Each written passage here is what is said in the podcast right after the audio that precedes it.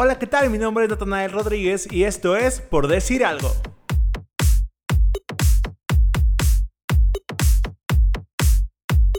Pues bienvenidos, bienvenidos, bienvenidas todos a este noveno episodio de Por Decir Algo. Estoy muy contento y muchos se preguntarán por qué no hubo programa, episodio la semana pasada. Y es porque cumplí años, ya tengo 33 años. Y pues resulta que fue una semana muy ocupada, aunque COVID y todo, pero pues sí estuve muy, muy, muy, muy traqueteado. Entonces eh, me di el descanso, me di la semana. Creo que, me, creo que me lo merecía. Entonces no se quejen y no me, no me regañe porque si estuvieron preguntando de que ya no va a haber podcast. No, así va a haber, tranquilos, tranquilos, raza. Pero bueno, y este noveno episodio me encanta porque para empezar ya estamos en julio. Ya se acabó el mes Pride, pero pues como me encanta todo lo homosexual, siempre va a haber cosas Pride en este podcast, ya lo saben. Los que tengan cosas que decir pueden venir y eh, el micrófono está abierto, pueden ser parte de esto, ya lo saben. Y el día de hoy tengo un invitado especial, un muy buen amigo, que me encanta que esté el día de hoy aquí porque nos va a explicar un poquito acerca de el arte que en estos tiempos creo que todavía ha existido siempre, pero ahorita, eh, aunque está muy abierto todo, todavía hay gente que se pregunta eh, y que no se pregunta, sino que tiene esos issues de por qué fotografiar o por qué enseñar cuerpo en redes sociales, en donde sea. Y él es un artista que eh, plasma en su arte erotismo y desnudos artísticos. Él es Perro Malo. Hola amigo, ¿cómo estás? Hola Nata, muy bien, gracias por invitarme. No, Eh, gracias a ti. Feliz aquí de, de compartir este rato contigo. Oye, bueno, a ver, platícame un poquito acerca de cómo empieza esto, cómo, ¿quién es Perro Malo para empezar? Pues, ¿cómo nace el nombre de perro malo? Es algo chistoso porque es una anécdota tonta. Eh, estaba yo saliendo con un tipo y una amiga lo conoció un fin de semana antes de su cumpleaños. Eh, el día de su cumpleaños fui a la cena de ella y resulta que cuando llego ella me pregunta por el muchacho este, me pregunta, ¿y Mauricio? Y yo iba acompañado de otro cabrón y le dije, pues este es el nuevo Mauricio. Sas. Y ella me dice, perro malo, perro malo, pero me empieza a gritar porque estaba borrachona y, y pues yo me puse todo rojo porque estábamos enfrente de su familia. Ajá. Total, fue la broma de toda la noche. Al día siguiente, pues me cambié el nombre, se me hizo chistoso cambiarme el nombre en Facebook a perro malo para ponerle la felicitación en su post. Cuando quise regresar al nombre de David Garza, ya no se pudo. Facebook me dijo que tenían que pasar tres meses. Y en esos tres meses ya todo el mundo me decía perro malo. O sea, ya se quedó. Entonces ya es tu nombre artístico. Sí, sabes que cuando empecé a pintar, un amigo me dijo que había muchos David Garza en el mundo del arte. Me dijo, güey, firma como perro malo. Para serte honesto, me incomodaba y me molestaba mucho ese nombre porque fue un error. Pero cuando lo pensé bien, dije, güey, va a funcionar. Pues fue el mejor error, ¿no? Sí, sí, sí, de esos errores que funcionan. Sí, claro. Oye, ¿cómo empieza la carrera, tu carrera como artista, donde ya plasmas, bueno, aparte no nada más plasmas desnudos, o sea, también haces, mucho haces muchos tipos de arte de pintura. ¿Cómo empieza Perro Malo en esta, en esta técnica? Bueno, desde siempre he estado así como que muy pegado a... Desde chico, yo creo que quería aprender a pintar y nunca como que tuve una formación académica, sino que se fue dando. Eh, y estuve trabajando una que otra cosa eh, en, en pintura. Dibujo digital también bastante por la carrera. Eh, estudié diseño industrial, pero llegó un punto en el que me invitaron a hacer una ceremonia de ayahuasca. Los que ya hicimos ayahuasca, todo Ajá. el tiempo tenemos que mencionarlo, como los veganos. y, y pues bueno, en esa ceremonia me acuerdo que yo vi algo medio extraño, donde se me decía a mí que yo tenía un problema con el desnudo. Y tal cual, así como, como en una visión, yo me vi fotografiando desnudos y la, el espíritu de la planta me decía que yo tenía que hacerlo, que era algo que yo necesitaba hacer porque tenía un bloqueo el- con el desnudo. Yo traté como que en la ceremonia de como de no hacerlo, de decirle, no tengo ningún problema. Pues digo, yo podía encuerarme, yo, yo decía, pues no soy de los que apaga el foco. Ok. Yo sí, puedo, sí, sí. ¿sabes? Sin problema, pero era más allá lo que me quería mostrar. Después lo entendí. eh, a regañadientes subí un post regresando de la ceremonia donde decía que buscaba modelos para desnudo artístico en un grupo de Facebook. Y para mi sorpresa, pues empecé a recibir modelos. Pero modelos de todas tallas, de todas las Ok. edades, de todo. Y, y después entendí mucho eso de que algo que yo creo que mucha gente regia va a entender es de que tenemos mucho como pues lo, lo de ser muchos, ¿no? Súper. Sí, traemos mucho eso, esa onda de hago algo, pero no me acepto bien, o me gusta algo, pero nunca voy a aceptar que me gusta. Sí, sí, sí. Y ese tipo de ondas era lo que yo necesitaba trabajar en mí con lo del desnudo. Tenía que aprender a ser real, una persona genuina, una persona que no necesitara de mentir. Porque a veces creemos que eso no es mentir, pero pues si vas a otros lugares, por ejemplo, yo que viví cinco años en Cancún, pues para ellos somos unos super mochos y unos mentirosos, ¿sabes? Nos tienen así catalogados. ¿Por qué? Porque no aceptamos quiénes somos realmente, sino que ponemos nuestra imagen que queremos vender enfrente. Como la careta. Tenemos una careta bien marcada.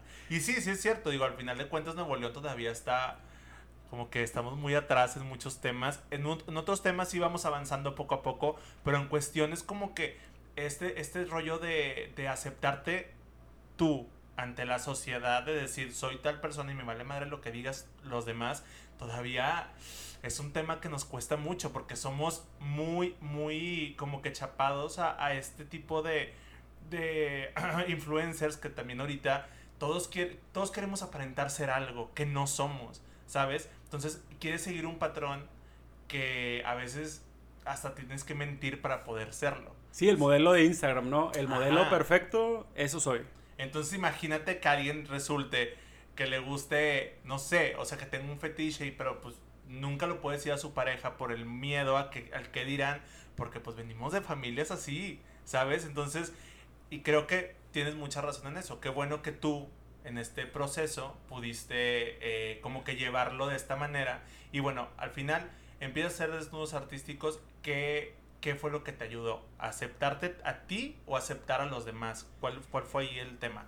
Sabes que fue muy padre el ver cómo la gente, o sea, yo me daba cuenta de mis bloqueos viendo cuando la gente ya estaba desbloqueada. O sea, llega alguien y no tiene problema con ser retratado desnudo y lo ves con esa libertad y ese espíritu tan libre y de repente te das cuenta de que, ah, caray, entonces yo sí estaba bloqueado, yo sí tenía algún problema con esto, pero como todos mis, ¿verdad? Como todos en Monterrey, toda mi familia, todos mis amigos, pues estamos igual, pues no me daba cuenta. Hasta que lo ves en alguien más, ves el reflejo de todo lo contrario a ti, dices, ah, caray. Eh, fue muy padre.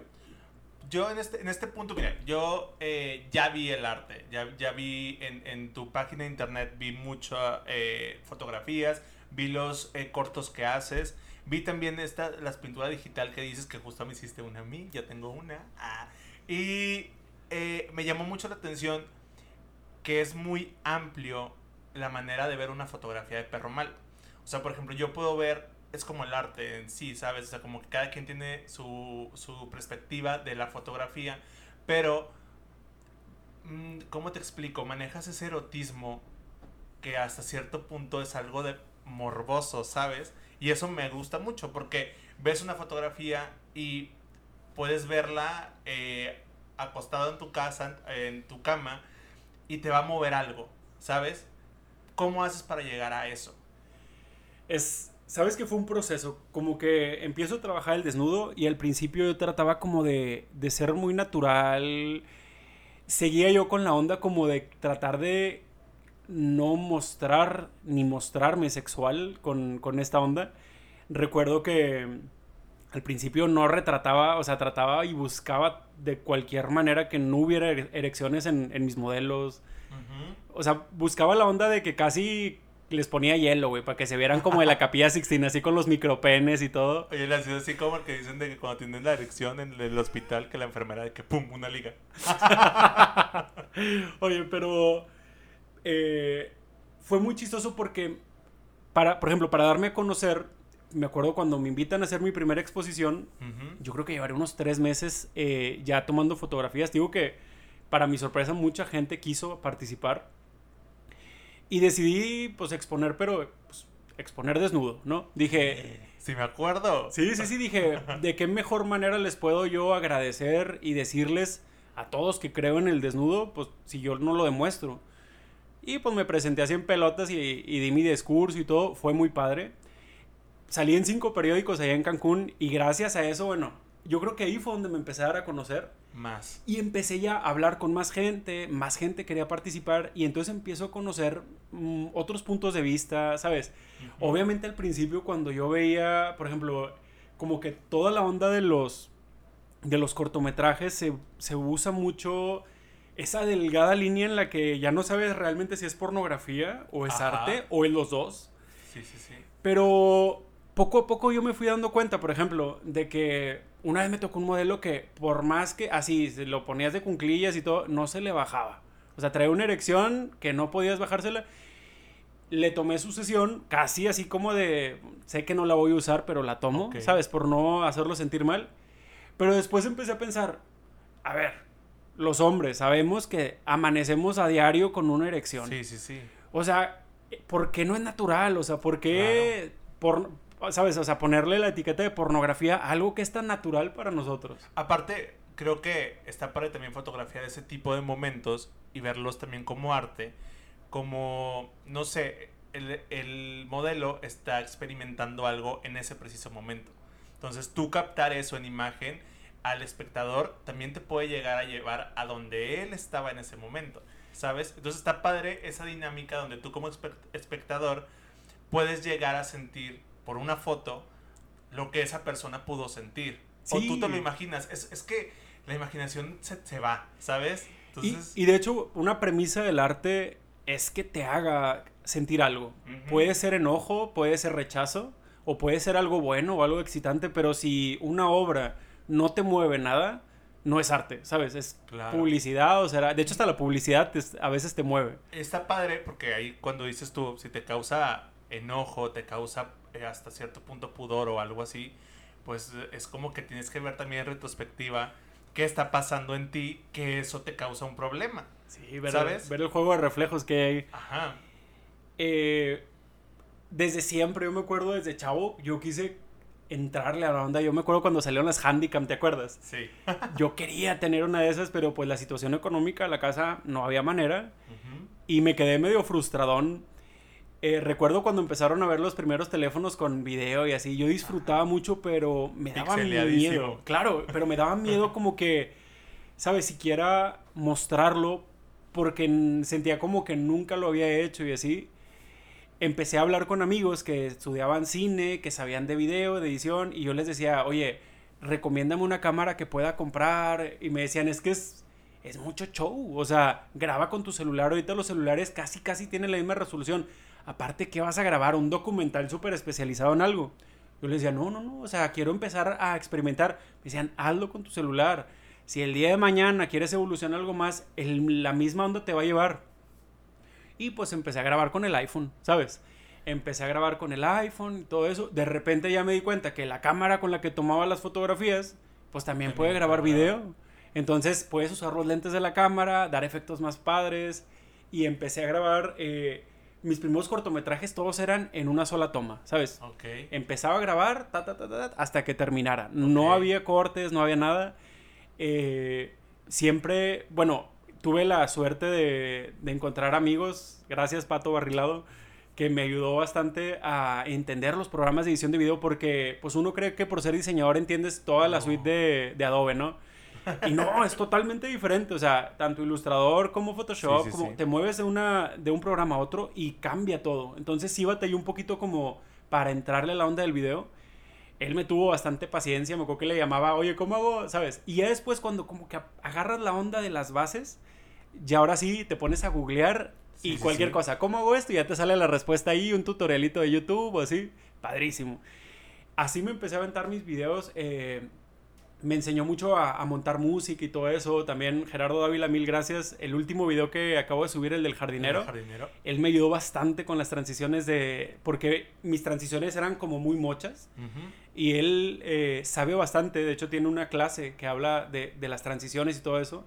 Y se puso a enseñarme y todo eso. Y bueno, Y en cuestión, por ejemplo, de cortometrajes, a las fotografías, eh, pues obviamente es- son, son diferentes, pero quieres mostrar, ¿qué quieres mostrar con cada uno de esos? fíjate que el proyecto eh, se llama Colección de Pieles con el que comencé. Ese proyecto, a mí no me gusta cerrar como que batallo para cerrar ciclos. Porque de alguna manera siempre dejo todo abierto. Todo. Todo, todo, a todo de plano. Oye, es, es como, como si siempre quisiera tener la oportunidad de volver y mostrar la evolución de ese proyecto. Ok. Con la colección de pieles fue el que empecé hace seis años. Eh, y empecé a retratar, eh, empecé a buscar la belleza. Haz de cuenta como si tuvieras un bodegón, una pintura, un bodegón. Pero en lugar de ver frutas y el cono y la jícara, pues tú estabas viendo un humano rodeado de naturaleza. Y yo lo que trataba en ese momento de mostrar era que todos los humanos somos bellos. O sea, nos han enseñado como que en el marketing a estar buscando el estereotipo. Vaya, ve ahorita Sí, mucho de la onda de del. sí. Sí, claro, o sea, todo el desnudo artístico ahorita es el, el más perfecto. El bronceado más fregón, las nalgas más grandes, los chamorros más. Pero ves Hasta un el pito más todo. Claro, y, y de repente te pones a verlo y hasta te pones enjuicioso así de que, ay, le falta chamorro, Sí, sí, ay, le sí. falta pecho. Cuando, oye, son hombres que se han trabajado por años. Sí, totalmente. Pero si tú ves una de las fotografías que yo agarraba, no le falta pecho, le falta todo o le sobra de todo, ¿sabes? Pero es algo más real, más al tacto. Pero cuando tú ves la composición, ves esa, ¿sabes? En la playa o en el bosque y de repente ves ese cuerpo desnudo que no se asemeja a lo que muestran en las revistas ni nada, Ajá. te das cuenta que hay mucha belleza en la composición. Tal vez no con lo que tú relacionas eh, la belleza del cuerpo humano, pero cuando lo ves ahí, entiendes que es como un bodegón. Tú no vas a decir, esa pera está media amarilla. No, es una pera, güey. Sí, y podrá sí. estar flaquita, podrá estar muy choncha. Es una pera, ¿verdad? Exacto. No la juzgas. Igual así, empecé a darme cuenta que era muy fácil cuando ves ese todo enmarcado en esa belleza que no hay manera de juzgarlo, simplemente lo disfrutas. Pero poco a poco el proyecto fue evolucionando cuando me di cuenta que eh, es difícil que una persona cambie sus estándares o que tú le enseñes a alguien qué es lo hermoso y qué no, ¿verdad? Porque tal vez para mí una cara hermosa para ti va a ser horripilante o tú vas a decir, sí, ay, sí. claro que no. Eso es de cada quien y eso viene muy, muy arraigado a lo que aprendemos desde chicos. Sí. Entonces, pues como que se me acabó esa onda de andar del maestro y queriendo enseñar algo cuando dije, oye, pues lo que yo realmente puedo mostrar es básicamente lo que yo entiendo y lo que yo sé. Y algo que yo creo que llevan mucho mis fotografías es lo que bien dijiste, el morbo. El morbo es algo que podrás, puede que no, alguien no te guste, pero te puede causar morbo. Sí, totalmente. o sea, no lo puedes callar, el morbo está ahí y el morbo te prende, te, te quema. Sí, sí, sí. Y justo hay cosas que ni sabes que te causan morbo, ¿sabes? Es- Hasta no que sabías las hasta que las ves. Y dices, ¿qué está pasando? ¿Sabes? Sí. O sea, y está padre porque estás experimentando y estás abriendo una posibilidad en ti que no sabías que existía. Y está muy padre que en este punto tú ofrezcas una gama de, de cosas, de, de arte, o sea, de cuerpos, de paisajes, donde nosotros como espectadores no nos encasillamos solamente en un tipo de cuerpo, en un tipo de fotografía, ¿sabes? Entonces, así está muy padre. Bueno, a mí me encanta porque eh, me encanta esto de, de cuerpos diversos, de meter, o sea, de que no nos encasillemos siempre con una sola cosa, porque al final del día tenemos un amplio número de, de, de cosas que nos pueden gustar y no siempre estar así contra lo mismo. Entonces está muy padre porque al momento de estar viendo eso, es lo que te digo, te das cuenta de que tienes otra posibilidad para poder experimentar tu sexualidad, tu pensar, tú lo que quieras. Claro. Pero tienes una posibilidad más. Es como ir a, la- a los helados y siempre pedir chocolate porque te gustó chocolate, pero nunca has probado los demás sabores y hay 36 sabores. Entonces, si nunca pruebas, no vas a saber qué te gusta. Es lo mismo con esto. Brinqué de la foto a los cortometrajes y se me hizo que era sumamente fácil mostrar el morbo en, en los videos. Y se me hace todavía mucho más complejo. O sea, no complejo, o sea, más fácil como dices, pero, o sea, el morbo es mayor cuando es un video. O sea, cuando es un cortometraje, yo he visto el cort- un cortometraje que a mí me causó mucho, ¿sabes? Fue donde te, te sale este, el, el beso. Ese decía yo, o sea, estos se van a tragar ahorita, ¿sabes? y sí me causaba un morbo decir, o sea, ¿qué ¿Dónde va a pasó acabar? después? Ajá. O sea, como que son cortometrajes, obviamente, pero sí me quedé pensando qué pasaría después. Hasta yo me hice la historia. Claro. ¿Sabes? Yo me hice la historia y en qué terminó ese beso. ¿Sabes? Está muy padre, qué chido que, que nos dejas eso a nosotros como espectadores de seguir en la historia, porque al final del día tenemos una imaginación súper padre y súper morbosa casi todos, y no es que todos. Entonces podemos acabarla como nosotros queramos. Sí, hace poco estaba justamente con un par de amigos, chico y chica, y, era muy chistoso porque les puse la página y les dije, quiero que van los cortometrajes. Y fue muy padre porque la verdad era, decían, es que qué incómodo, dice, de verdad, incomodas por segundo, dice, vas, las situaciones van incomodando, incomodando, incomodando. Y le digo, pero por ejemplo, si no estuviéramos los tres aquí, estuviera solo en tu cuarto, y dice, güey, no, yo ya estaría masturbándome, o sea. Sí, o sea, es, es, es lo que ibas diciendo con este rollo de, de las caretas y de este rollo de no, mmm, como que no ser libres sexualmente hablando ante la sociedad. O sea, ante la sociedad te da pena ver eso. Pues tú ya solo en tu cuarto, o sea, otra cosa te haces es... dos, tres puñetas. es, es, verdad, sí, sí, sí. y, y siento que eso es lo que ahorita mi proyecto eh, del desnudo trae. O sea, digámoslo así, como que lo que ahorita estoy trabajando es totalmente el morbo porque es algo que por más que queramos no podemos caer. La única forma en la que tú puedes ocultar el morbo es no viendo los videos. Porque si sí, lo pones pues sí. play, vas a dejarlo salir. O sea, no hay manera de frenar ese, ese impulso. Oye, menos ahorita en cuarentena, ¿eh? Uf. O sea, en cuarentena la gente está de que arañando paredes, literal. Uh -huh. Y más los que, o sea, por ejemplo, si hay gente que vive aquí de que solo, sin pareja y así, han de estar peor. O sea, para ellos es un gran favor que le están haciendo un cortometrajes así, ¿no? Oye, ¿con qué te has topado ahorita? O sea, tú vives aquí en Monterrey ahora. Sí. Eh, ¿Con qué te has topado con esto del, del desnudo artístico? cosas negativas. O sea, ¿qué es lo peor que te ha tocado vivir? Eh, no sé si con modelos, con sociedad, con tu familia, gente alrededor. ¿Qué te ha tocado? Porque al final de cuentas esto es una balanza. Siempre hay cosas buenas y malas. Y vivimos también en un Nuevo León muy conservador todavía. Y México también. O sea, ¿en qué, en qué te, ¿con qué te has topado en esa situación? Creo que algo que me ayudó bastante a mí fue el no estar viviendo en Monterrey cuando empecé el proyecto. Porque Cancún como que sí es, como es una mezcla de todo, la gente está deseosa de algo nuevo, lo que sea. Entonces para ellos era como que me, me, me, impulsaban mucho de que, dale, a ver, danos más. Sí, sí, sí. Sí me tocó, obviamente, vivir la parte de que mis amigos me llamaban y me decían, güey, te estás quemando, eh, esto que estás haciendo te va, te va a quemar, te vas a meter en problemas. O sea, hubo gente que, ¿sabes? Como que me trató ahí de, de ayudar desde su trinchera pero yo la verdad traía tanto empuje, pues digo, la verdad era, estaba súper ayahuascaba en ese momento que no, en verdad me paraba. Y, y qué bueno, ¿sabes? Porque después descubrí que, pues, que si hubiera escuchado, si hubiera puesto atención a lo que me están diciendo, no hubiera hecho nada. Sí, sí, sí. Y de lo, del otro lado, los modelos. Pues siempre te toca de repente, ¿verdad? La persona que quiere coger, pero no te dice, pero ah, okay. te separa un día y te dice que quiere, ta, ta, ta, y cuando llegas y le sacas las hojas, porque pues tienen que firmar una sesión sí, de claro. derechos y todo, lo ves eh, como que no quiere, pero pues te pone ahí un nombre y una firma que nada que ver y le pides la IFE, porque tiene que ir la IFE, una foto de, de todo el documento, y no la traigo, y sabes, empieza el problema si de repente te das cuenta que la persona no, que quería, no quería claro, no quería una sesión de fotos, quería coger contigo. Entonces digo, pues eso sí a mí me molesta mucho porque yo separo, ¿sabes? O sea, sí, es hago tiempo todo. Y trabajo. Claro, o sea, se, se, arma todo para poder darte ese día y, y, me lo echaste a perder, ¿sabes? Es, es como un poco... Y en cuestión de los modelos, tú has visto, la, la mayoría los conoces de tiempo, a muchos te hablan y de que, que una sesión y, y se hace o cómo está el rollo. ¿Sabes que la mayoría de los modelos no los conocí antes de que fueran mis modelos? Y ya después, claro que queda, es que yo creo como que, tú sabes, el, el ya conocer a alguien desnudo, como sí. que te une, ya es así como que ya no... Carnal. Claro, ya no, ya, ya no tengo así como que ese miedo, ese nada. Entonces yo, yo siempre he dicho que mis modelos se vuelven mi familia.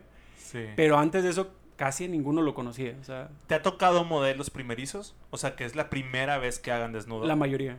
Y hay un antes y después de esa persona que tú ya has visto como que, que ellos se hayan platicado o algo de que no, o sea, algo pasó en mí después de esa sesión, porque yo creo que el estar desnudo ante la cámara te muestra totalmente vulnerable. Totalmente. Eh. Ante el mundo, ante porque al final de cuentas es una cámara y son los ojos de todos. Y puede ser juzgado por miles o puede ser amado, amado por miles o ambas, ¿sabes? Entonces, esa vulnerabilidad creo que te da una seguridad al final del día. Sí. ¿Sí cambia algo en esa persona? Fíjate que Totalmente, es como, yo digo que hay cierto momento en la vida de las personas en las que como que tienen esta decisión de si doy el paso y hago mi desnudo artístico o nunca lo hago. Obviamente el desnudo artístico que yo ofrezco es, es, es una experiencia fuerte porque vas a tener exposición a nivel web, lo cual Sí. cualquier persona en cualquier parte del mundo puede tener acceso a ella. Eh, no es lo mismo que si tú le pagas a un fotógrafo y te da las fotos impresas y nadie más las ve. O que sea para una colección privada o así, ¿sabes? Exacto. es para que todo el mundo lo vea. Exactamente, entonces te, tú sabes, el modelo sabe que desde que está desnudo enfrente de la cámara, esas fotos van a ser vistas, ¿sabes? Por quien quiera. Por quien pueda encontrarlas. Entonces, eh, sí, por ejemplo, yo, yo lo que veo es de que sí, sí es una catarsis para ellos, o sea, el lograr estar tranquilos y naturales y, y- y sin ese nerviosismo feo que, que a veces te da el, el hecho de, pues sí, de, de esa vulnerabilidad que tú hablas. Sí, sí, sí. Pero eh, al final, por ejemplo, mucha gente me ha platicado de que nunca me ha tocado alguien que me diga, güey, me desgració la vida, las fotos y así. Sí hay muchos miedos, ¿sabes? Sí hay mucha gente que, porque aparte yo les pido que aparezca su cara, o sea, no es como sí, que les diga, ah, te cubro la cara o te pongo una bolsa, no. Unas abritas. Sí, o una sombra que te cubra, nada, nada, nada, o sea, tienen que estar dispuestos. Por lo mismo de que luego es mucho problema, ¿sabes? Problema legal, problema...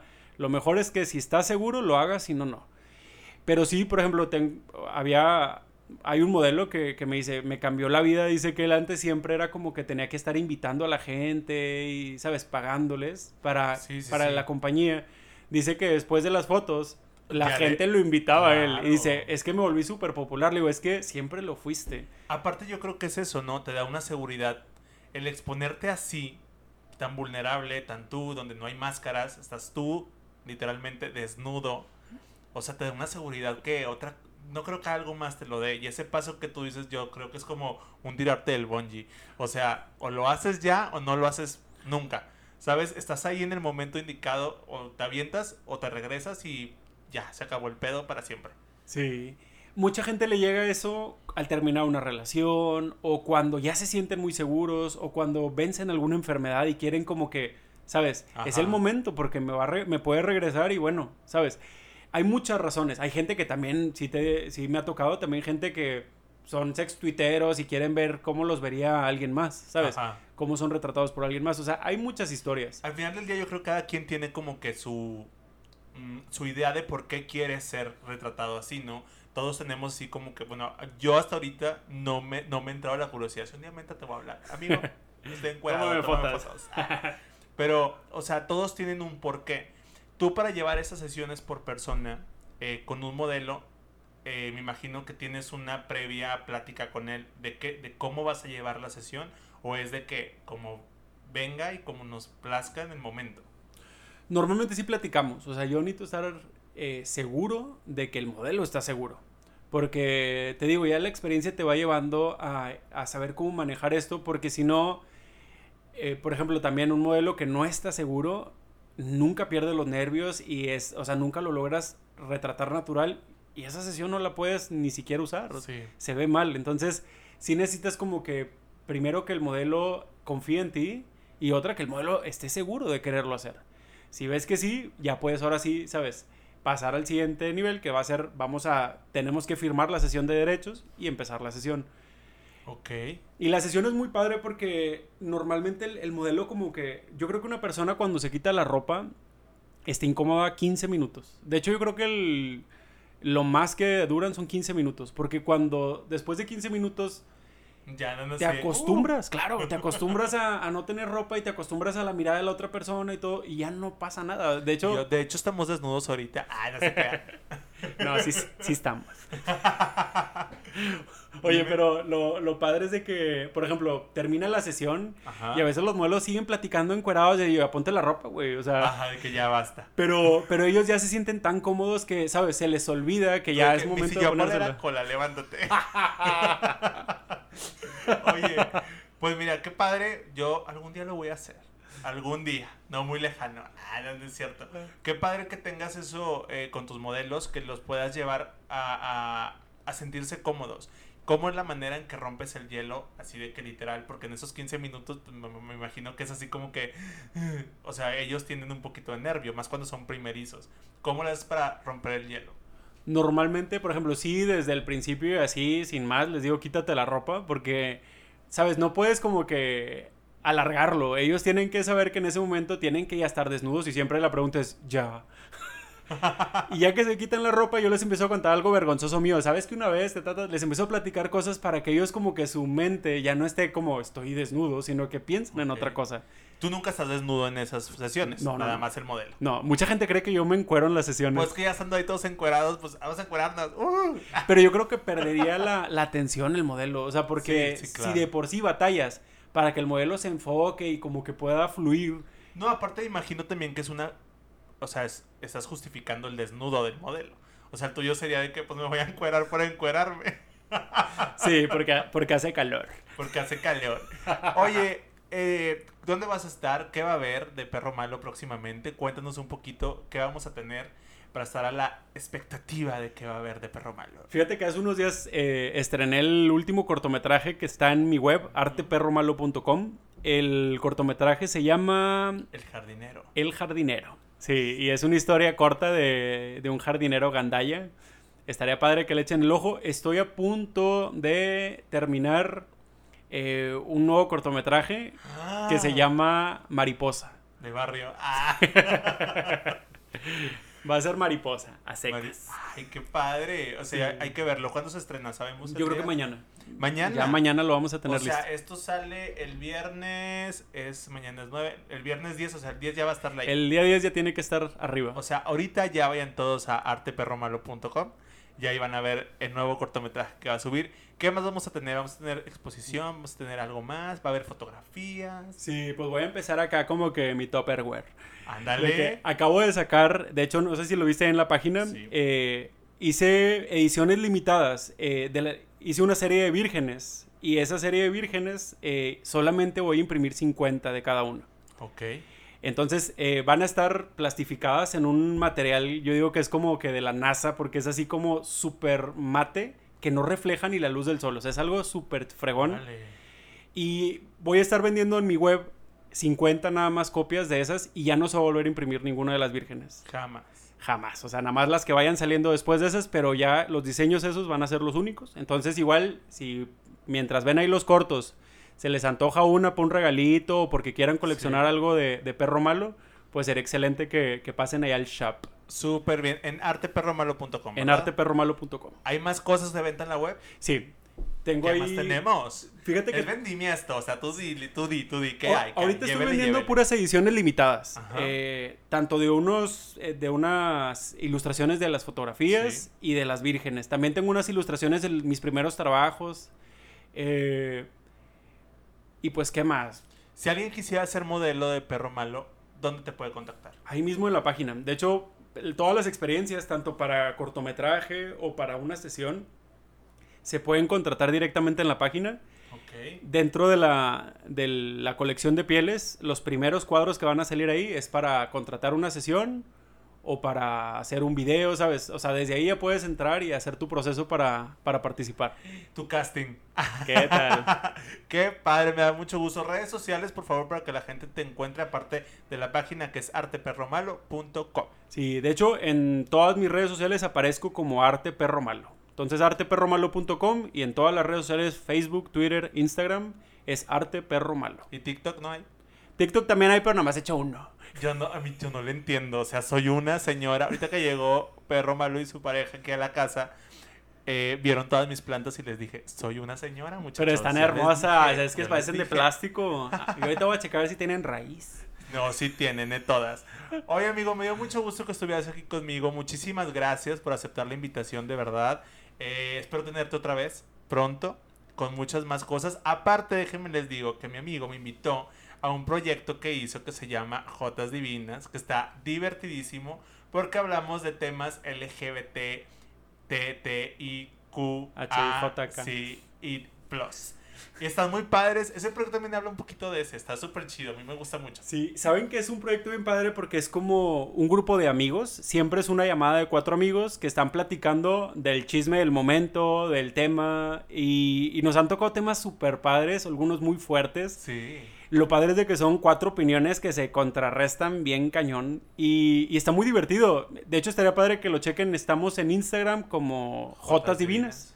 Facebook Jotas Divinas y en YouTube también lo pueden encontrar así. Está padre, está divertido y la verdad, de hecho, justamente le estaba platicando a unos amigos que mucho de nuestro público es heterosexual. ¿A poco?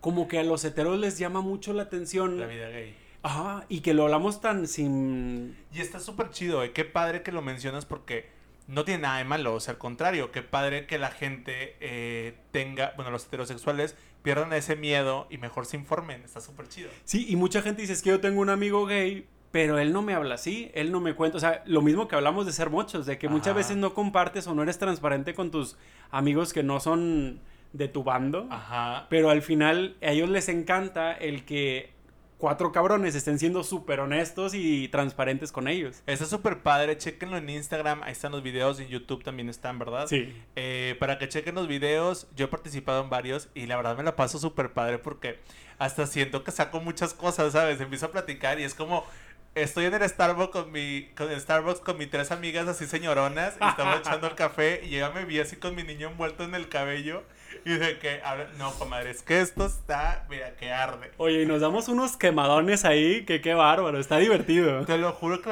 el, el episodio pasado estuvo mi mamá. Entonces mi mamá no tiene Instagram. Gracias a Dios. Eh, pero mi hermana sí. Y mi hermana le dijo a mi mamá de que "Ana, él subió un video de que con unos amigos y que se llama Jotas Divinas. Y mi mamá, Isabel Ascurain y yo somos la misma persona.